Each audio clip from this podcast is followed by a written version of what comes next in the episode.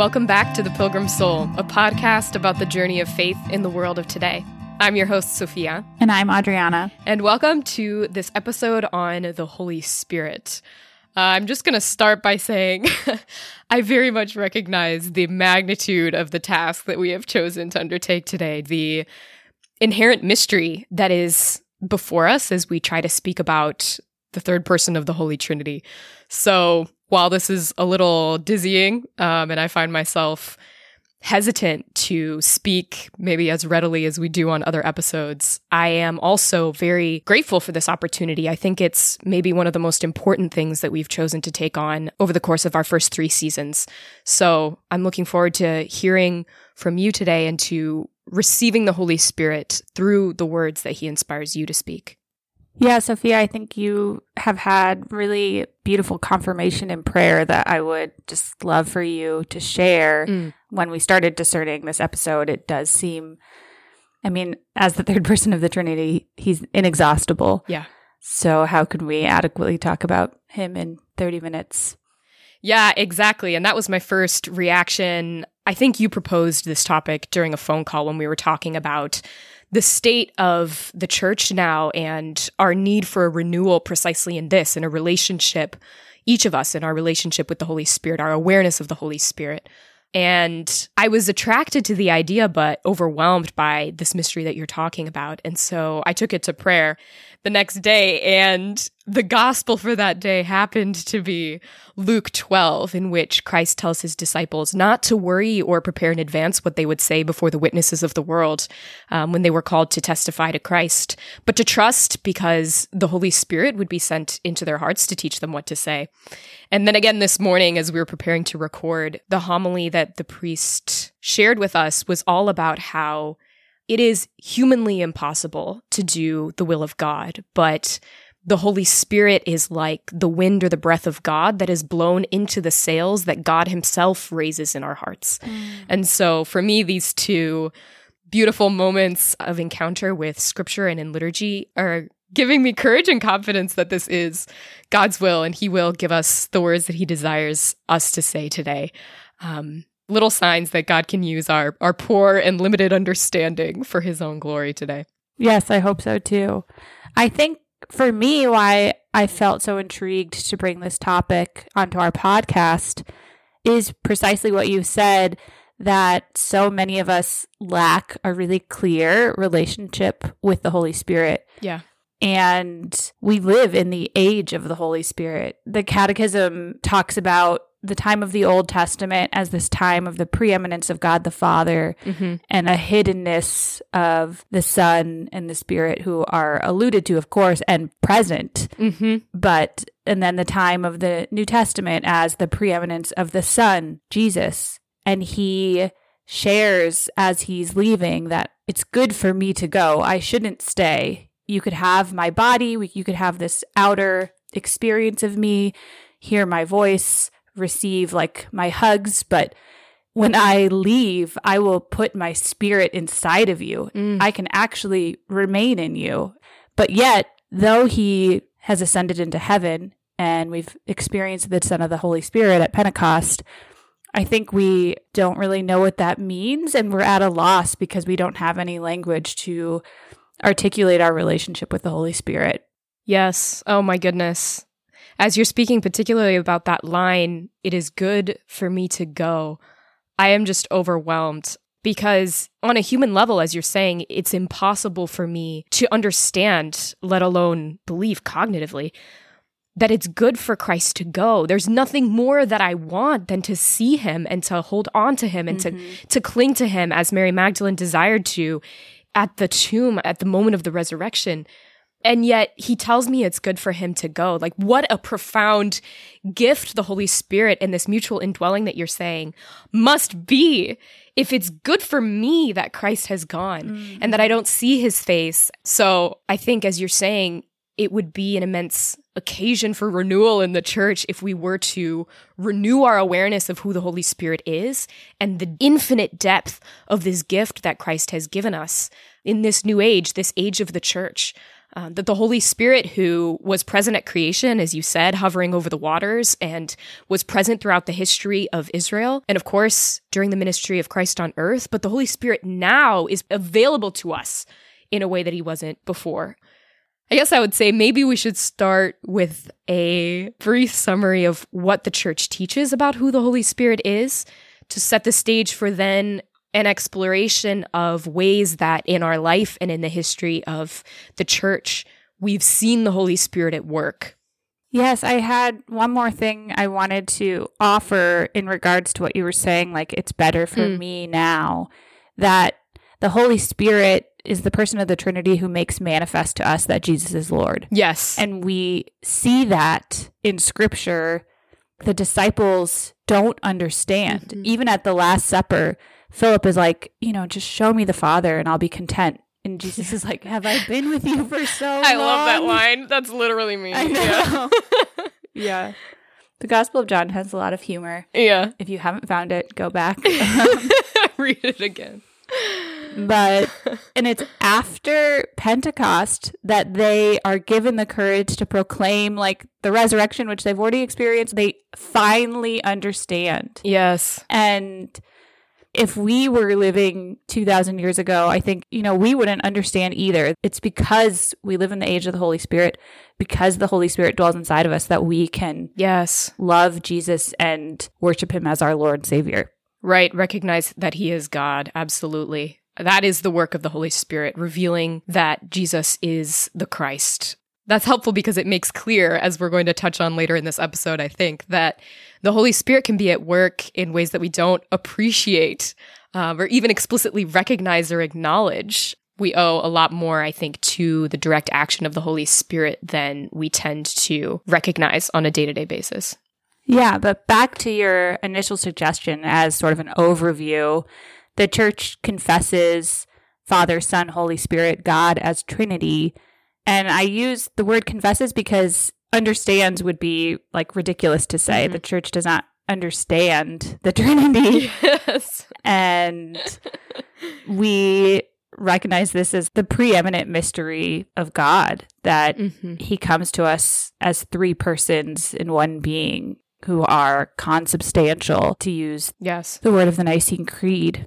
Of the same substance. I had a professor at Notre Dame, she was British, and she would always say, three who's and one what. Three who's and one what. Wow, I love that. I've never heard that. Yeah. Because it's not how we use the word person. It's not, when I'm describing people all around me, we are different who's, but we're also different what's. And so I could see how the use of person sort of indiscriminately to apply it also to the Trinity could cause confusion. Yeah, we believe in one God who makes himself available to us in the Father, Son, and the Holy Spirit. And the Western tradition of understanding this relationship is through a total self-giving of love. Mm-hmm. Uh, the Father completely gives himself to the Son, and through his giving of himself in the spoken word is made manifest in Jesus Christ. And that love shared between them is the Holy Spirit. Yes. I'm reminded of this line from Fulton Sheen that I recently came across and love, which is that the Father and the Son look at one another and sigh their love for one another. And this is the Holy Spirit, mm. a sigh of love between the Father and the Son. And it it's become the basis of a prayer that I offer before I'm starting to pray in my holy hour, but inviting the Holy Spirit into my heart by saying, love between the Father and the Son, come into my heart. Just to remind me who it is that I'm invoking. He is a sigh of love between the Father and the Son that mm-hmm. invites me into that love. Yeah, I love this definition of the Holy Spirit. It helps me so much to see the presence of the Holy Spirit in my mm-hmm. life, like in communion and in that total self-giving act of love, especially in my marriage and parenting and in my friendships. Mm-hmm. And the reason that's possible, the reason that it's true and that you know objectively that it's true is because of the Church, because the Holy Spirit works through the Church. We mentioned at the start of our episode that this is, in some senses, the age of the Holy Spirit after the ascension and the descent of the Holy Spirit at Pentecost.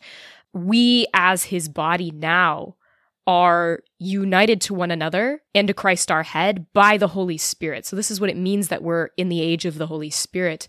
The Spirit is the one who is leading the pilgrim church to our final destiny in the embrace of the Father in eternity. And so objectively, we can say the Holy Spirit works through the magisterial authority of the Church, the teaching authority of the College of Bishops, and through the sacraments, through these physical means of the communication of the grace of God. We can say with certainty that that mm-hmm. is the work of the Holy Spirit.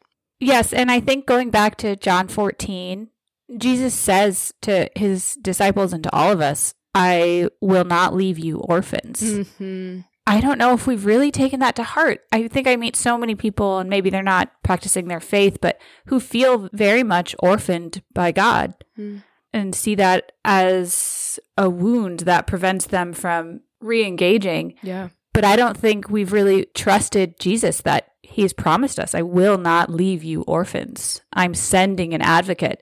He will be a comforter to you. Mm-hmm. He will be able to remain inside of you and animate all of your movements and allow you to surrender yourself to my love, to become another Christ. Yeah. You've pinpointed a really important fact, which is that each human person feels a need for this. I think our sense of being orphaned is a testament to the intensity of the relationship with the Spirit that's promised us and that our hearts desire.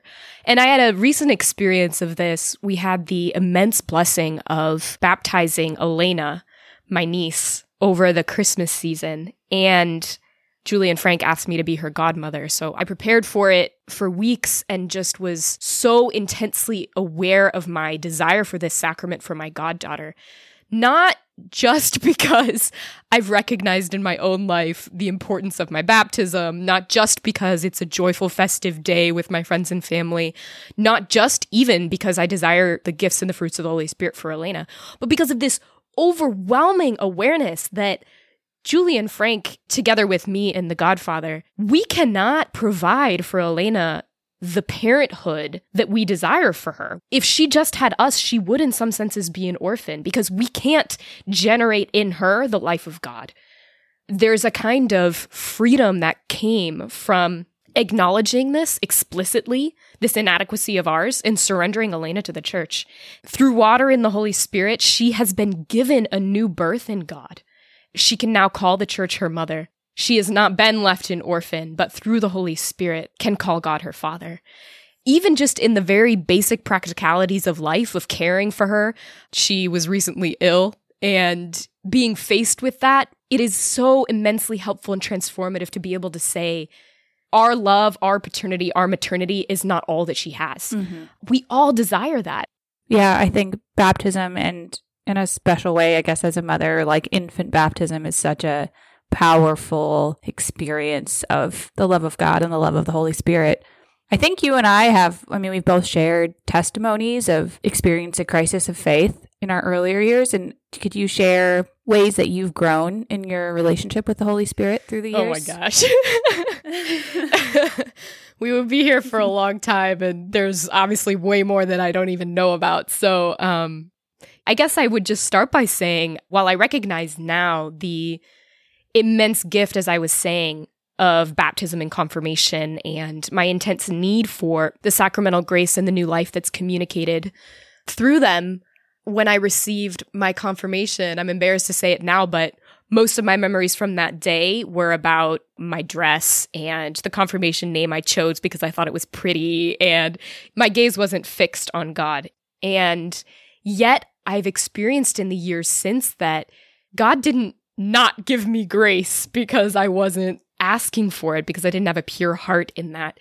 There's, in some senses, I like to think of it as he waited with arms outstretched, with the gifts of the Holy Spirit, with this seal that he wanted to place on my heart, and waited for me to turn to him. So what that looked like, I guess, was just first coming to an awareness over the course of my early teenage years of the intensity of the dominion of sin and evil in my heart and in the world. Mm-hmm. I think the Holy Spirit was really the one who awakened me to habits that I had and ways of being in relationship with others and myself, and pricking my conscience, as Saint Ignatius of Loyola would say, to make me aware of the evil that I was doing and the evil that I saw in the world, and to make me long for good. And that that was intensely uncomfortable. But I was given a grace by the Holy Spirit to turn to God and away from sin and evil.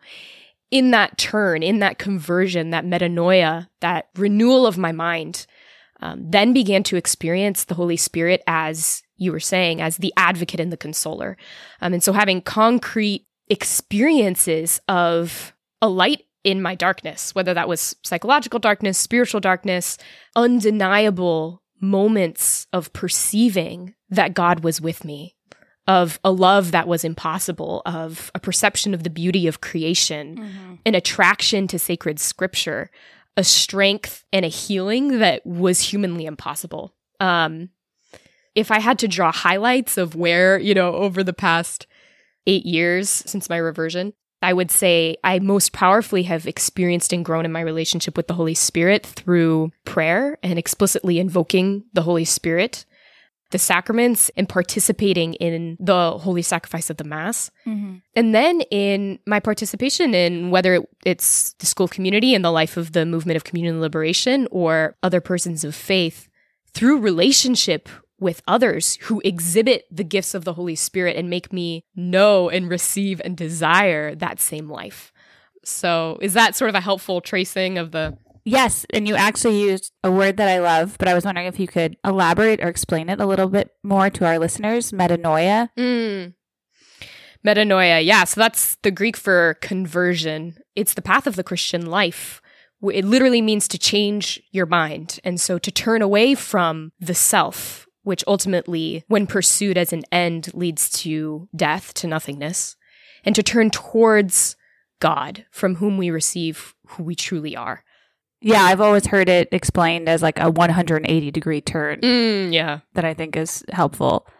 In thinking about my own narrative with the Holy Spirit, I definitely did not explicitly really think about God as Trinity for all of my young adult years and mm. distinguish a relationship with God the Father, God the Son, and God the Holy Spirit. Mm-hmm. And I remember having a professor at Notre Dame sort of quickly quip that the Holy Spirit is the forgotten person of the Trinity.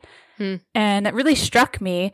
And then another occasion, your mom, who I think of as, we've talked, you and I aside, as like sort of a, a spokesperson is the wrong word, but like advocate for the Holy Spirit. Yes. She often would ask me about the movements of the Holy Spirit in my own heart mm. and like, oh, where did you experience the Holy Spirit there?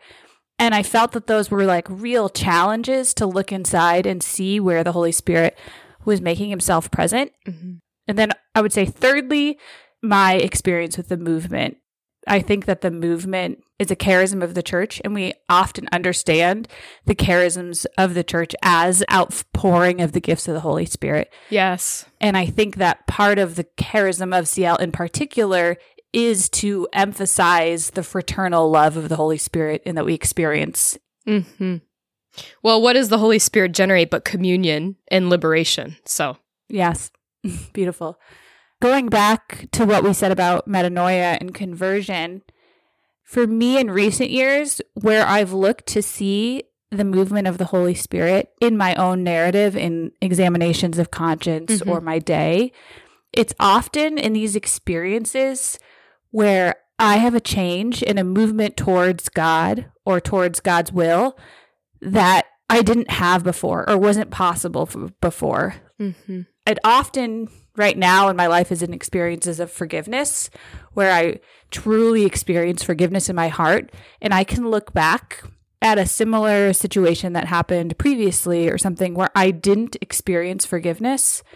And I don't mean to say that in those moments the Holy Spirit wasn't dwelling in my heart, but that perhaps I wasn't receptive to his promptings to forgive. Yeah. And that now I was, and I know that I'm not responsible for that change. Mm-hmm.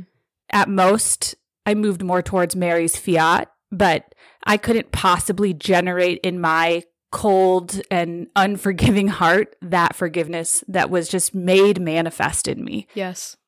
That's a fantastic example. It makes clear that anytime we observe in ourselves or in others an increase in the theological virtues, which is faith, hope, and love, That can't come from us. Mm-hmm. We all desire the good. We desire to grow in these things, but we can't do it on our own.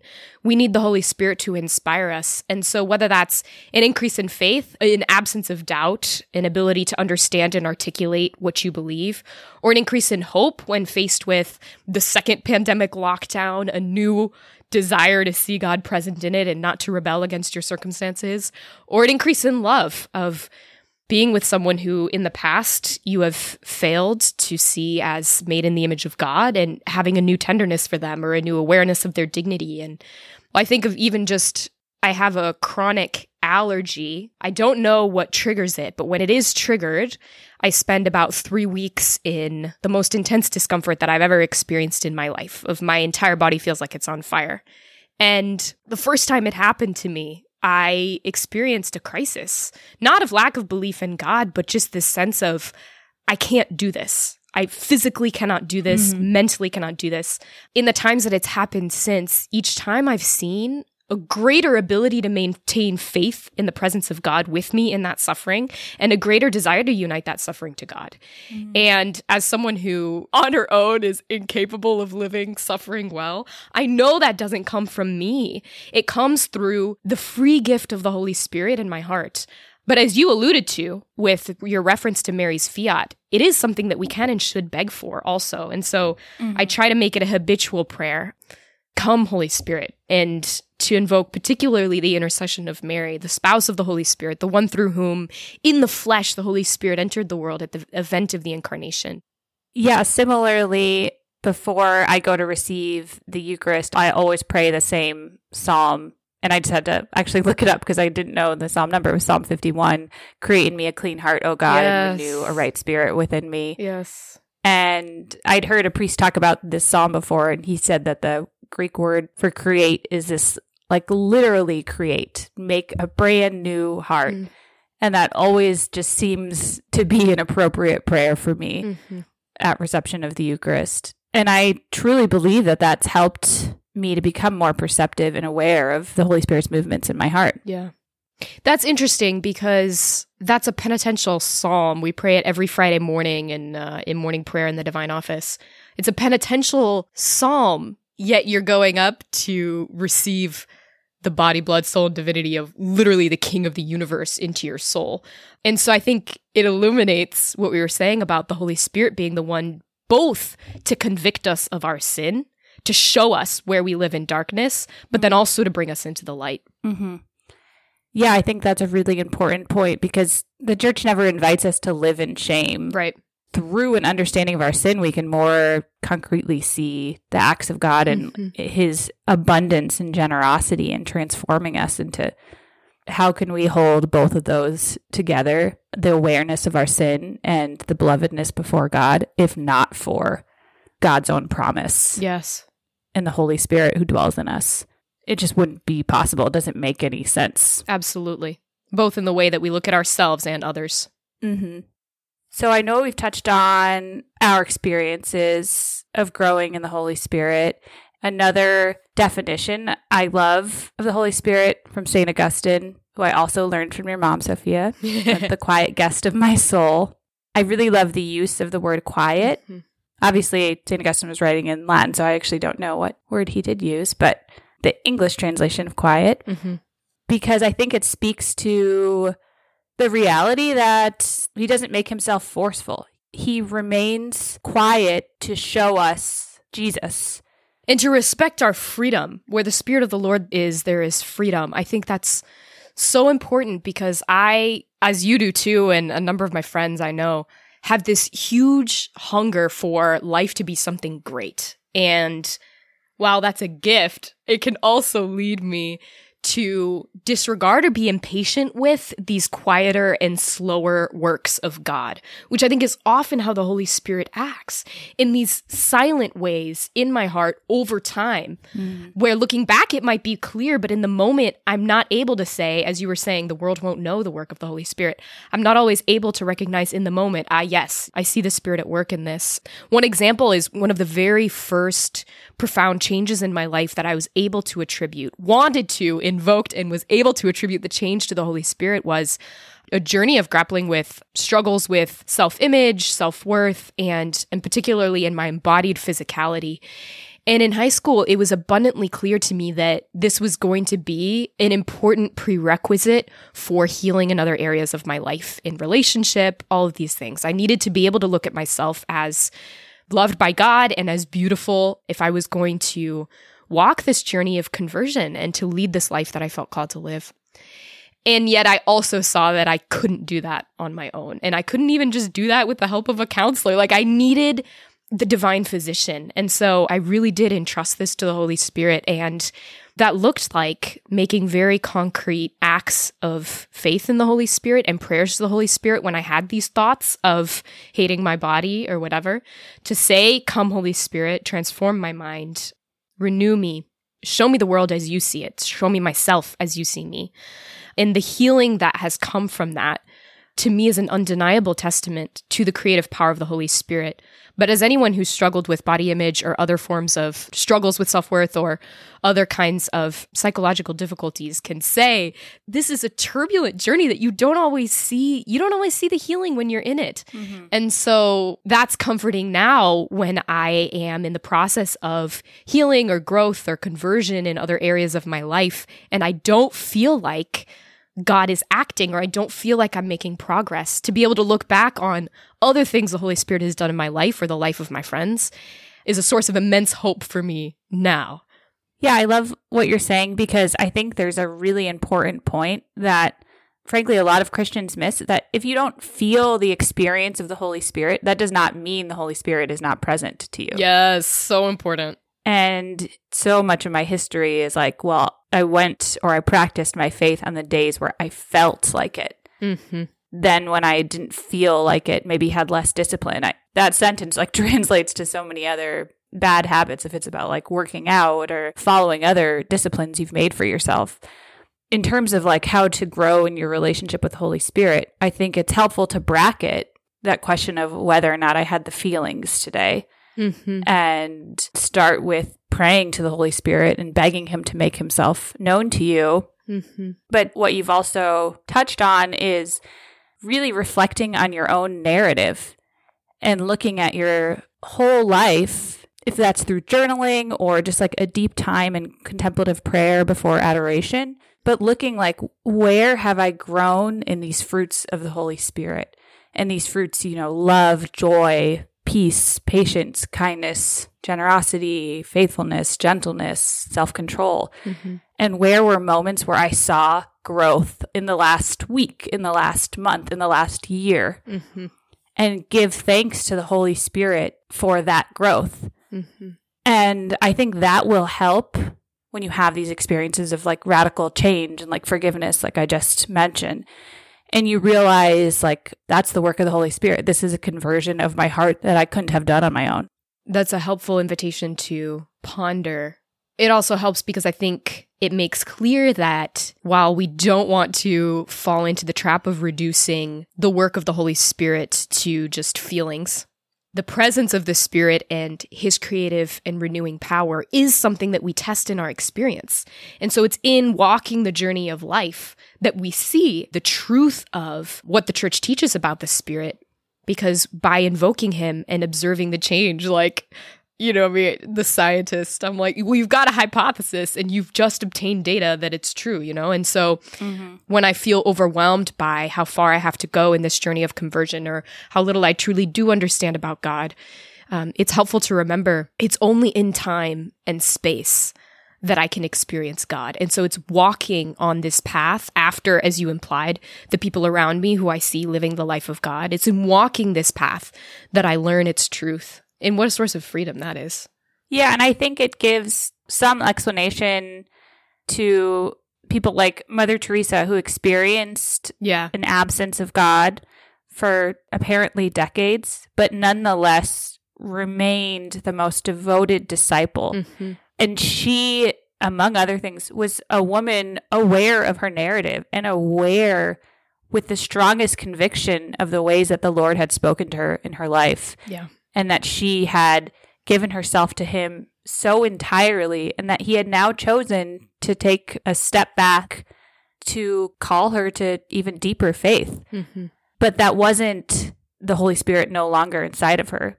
I think Saint John of the Cross just talks about it's a deeper invitation from God to grow in friendship and grow in love with him. A deeper invitation that many people don't experience. I think it's yeah. an advanced invitation on the road of discipleship. Saint Teresa of Calcutta is a great example there. And as you touched on, importantly, she was faithful in that time of darkness to the places that she had experienced the life of the Holy Spirit before. To prayer, to Mass, to the works of mercy, to her community life. That's really important and an example for all of us in that sense. It reminds me of what Saint Teresa of Avila always recommends uh, when you're looking to grow in relationship with God, but particularly in times of difficulty, and I think is applicable for anyone trying to grow in relationship to the Holy Spirit, which is persistence and friendship. I love that. Yes, I think friendship has been historically the easiest way for me to see the movement of the Holy Spirit in my life. Yeah. I think of an example I had in the movement where we were talking about like our experiences of being like aware of our own absolute poverty and a change. And I talked about, I can't even remember what I was upset about, but I was in my room and like the lights were off, so it was dark. And you texted me just randomly when we lived ten feet apart, but if I wanted to yes. take a walk and pray the rosary around the lakes. And I was like, yes, that's the perfect thing. Like, mm. thank God she texted me. That was all the depth that I had taken that moment. But then in School of Community, our friend Ilaria pointed out to me, like, don't you see that was God answering your prayer? You had this like mm-hmm. prayer in your despair, in the literal darkness that you were in your dorm room. And God prompted in Sophia's heart at that moment to text you. And it was just like this profound awakening in me of like, wow, yes, that that was. Yeah. I think the experiences like that are just made available to me through friendship. It was because I responded to your text, but then also because I shared that testimony mm-hmm. at School of Community, and then Ilaria spoke back to that, that I was able to really see the movement of the Holy Spirit in a way that I wouldn't have otherwise. It was like through another. In all of those events, absolutely. A cherished memory, and it reminds me of one of my favorite Psalms, one thirty-nine, about the abiding presence of God who sees and perceives everything about you. But one of the lines in it is, darkness is not dark for you. Mm. For God and the Holy Spirit, darkness is not dark. The night is clear as the day. And I have a similar sort of iconic moment of awareness of the presence of the Holy Spirit. I was sitting on a hill at night in El Salvador with a friend of mine and chose to tell him for the first time about my personal history and darkness in that personal history um, and places of woundedness and sin. And it was the first time I'd opened up to anyone about this. And the way that he responded to me was with immense tenderness and actually gratitude, articulating his gratitude mm-hmm. for what the Holy Spirit had done in my life, for how God had brought me from that place of darkness to sitting beside him on that hill. And to our episode on friendship, the objectivity of that love took my breath away. And every time now I pray this psalm, I think about that moment and the fact that my darkness is not dark to God. And he reaches me, as we touched on, in talking about the Virgin Mary as the spouse of the Holy Spirit, he reaches me through the flesh. He enters the world through the flesh.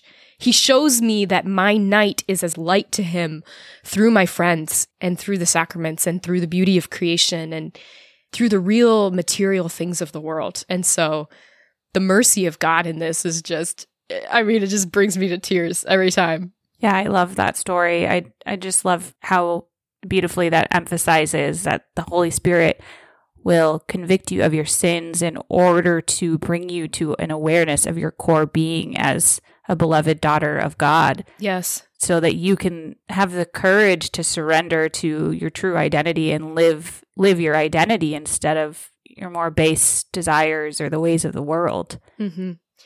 Yeah, and not just for you, but for everyone, because as you're saying about dignity, this is given to us not just for our own like personal salvation, not just for my psychological healing that, wow, now I can be someone who's healed. And no, but for the entire world. The Holy Spirit creates prophets. The Holy Spirit inspires us with the words of witness and a passion for God's glory that sends us out. This is what one of the things I love about the Mass is that we're invited into this the most intense moment of intimacy that anyone could ever imagine, and then sent. The word Mass comes from missus, which means sent. We're sent to proclaim the truth that we have just received, the person we have just welcomed into our hearts in the world. And as none of us, as we touched on at the start of this episode, as none of us are capable of doing that, this is why Christ has given us the Holy Spirit, is to give us the words to say, to give us the opportunities to share them, for his glory and not just for our own individual good. Yeah, that's such an important point, and we could have like an entire episode on the sacrament of confirmation. Maybe we will. But I want to say that it is so common to misunderstand confirmation as like something that's all about us and our acceptance and like graduation in the church. Yeah. And it is the seal of the Holy Spirit that sends us on mission and makes us ready to be disciples going forth. And to me, it would be far better to understand confirmation as the receipt of mission than we so currently and popularly understand it as sort of graduating and making the faith my own. Mm-hmm. Well said. And it reminds me of a friend of mine. My mother recently asked me who in my life exemplifies the gifts and the fruits of the Holy Spirit. And I thought of a friend of mine, Brother Andrew, who you also know, Adrianna, is a... Mm-hmm. Conventual Franciscan friar who is currently doing his P H D in the U K, and so I have many opportunities to see him there, but I got to know Notre Dame, and I mean, talk about one who has been confirmed in the faith as sent and transformed into a prophet. You, I mean, you could stop even just at externals and it would be enough, because he wears this habit in a society that is so secular that he's a sign of contradiction just in literally like walking to catch the bus. Mm-hmm. But more compellingly, in the way that he looks at people and listens to people and takes seriously the needs of their heart and courageously speaks words in answer to them. He's shared with me so many stories of encounters with people from every background and in every state of life, and the way that, particularly in his wisdom, in his courage, in his gentleness, in his humor, there's something that reveals to me so powerfully every time I'm with him. The reality of the Spirit as one who dwells in us and is is to animate everything that we do. So I'm really grateful for his witness. It's it's something that I desire to follow. Yeah, Brother Andrew's an amazing person that definitely has surrendered himself to the work of the Holy Spirit. Mm-hmm. Is there anything else you wanted to emphasize today in our episode? I guess this might sound esoteric, I don't know, but while the mystery of this person of the Holy Trinity that we've been talking about is heightened by our fear of God and our, our awareness of our finitude and our folly next to his infinite being and, and wisdom, I guess I would say also in my life I've seen that the Holy Spirit desires to be known, desires to be known by us as the bridegroom of our soul. So seeking to grow in the life of the Holy Spirit is not like some project to undertake or some great and complex doctrine to try to study, but a surge of love that wells up in your heart, generated by God himself. Mm. And so if you find yourself drawn to prayer but don't know how, or to a new friendship or participation in a new movement of the church, or whatever it is, however the Holy Spirit seems to be inviting you to grow in relationship with him now, don't be afraid. Don't be afraid, because it's an invitation to love, to spousal love. Um, God is wooing you through that invitation. Yeah, so while I sort of tremble at saying that, it really is just a matter of saying yes. Thank you, Sophia. I love that. I'd only just add again that if you're someone right now that is feeling orphaned or abandoned, I just invite you to go to to John fourteen mm-hmm. and really just pray with, I will not leave you orphans. I will come to you. Mm-hmm. In a little while, the world will no longer see me, but you will see me because I live and you will live. And I think there's such truth there about this experience of feeling orphaned and this promise that because I live, you will live, and this desire when, when you're orphaned almost to like die because we're not made for that. Mm-hmm. But that's actually not our challenge for the week. Would you like to give our weekly challenge and then I can uh, offer our media recommendation? Sure, yeah. Our weekly challenge is to pray the novena of the Holy Spirit. We'll provide a link in our show notes, but you could also mm-hmm. just Google search Novena of the Holy Spirit. And there's, I like the website Pray More Novenas, but E W T N is also really great. Oh yeah, because they remind you. Yeah. And if you're not familiar with the novena, it's typically nine days, and each day is devoted to a different fruit of the Holy Spirit. Mm-hmm. And it's actually, I learned this on E W T N, the only novena that's officially prescribed by the Church. We love that, as the Church is the way that the Holy Spirit leads us into all truth. So yes. Good to take her recommendations seriously. And the media recommendation? So our media recommendation for this week is a bit of an answer to one of the ironies of this episode, which is that the Holy Spirit often works in inarticulable, ineffable ways, interceding for our hearts with these movements that are described in Scripture as groaning. One of the ways in my life that I experience this movement profoundly and regularly is in listening to classical music, beautiful music that moves my heart in wordless ways. And one of my favorite works of all time is Max Bruch's Violin Concerto. I'll put a link to it in the show notes, but I would invite you to listen to it, all three movements, if you have the time, and just allow this experience of beauty to move you in a new way. I've been looking forward to recommending this for basically since we started our podcast. So this one is an emphatic recommendation on my part. Sophia, I thought it would be fun to end today with the prayer we say at the end of School of Community. Yes. In Latin, come Holy Spirit, come through Mary. Veni Sancti Spiritus. Veni per Mariam. Have a good day, everyone, and know of our prayers for you. Thanks for joining us today. We'll see you again soon on The Pilgrim Soul.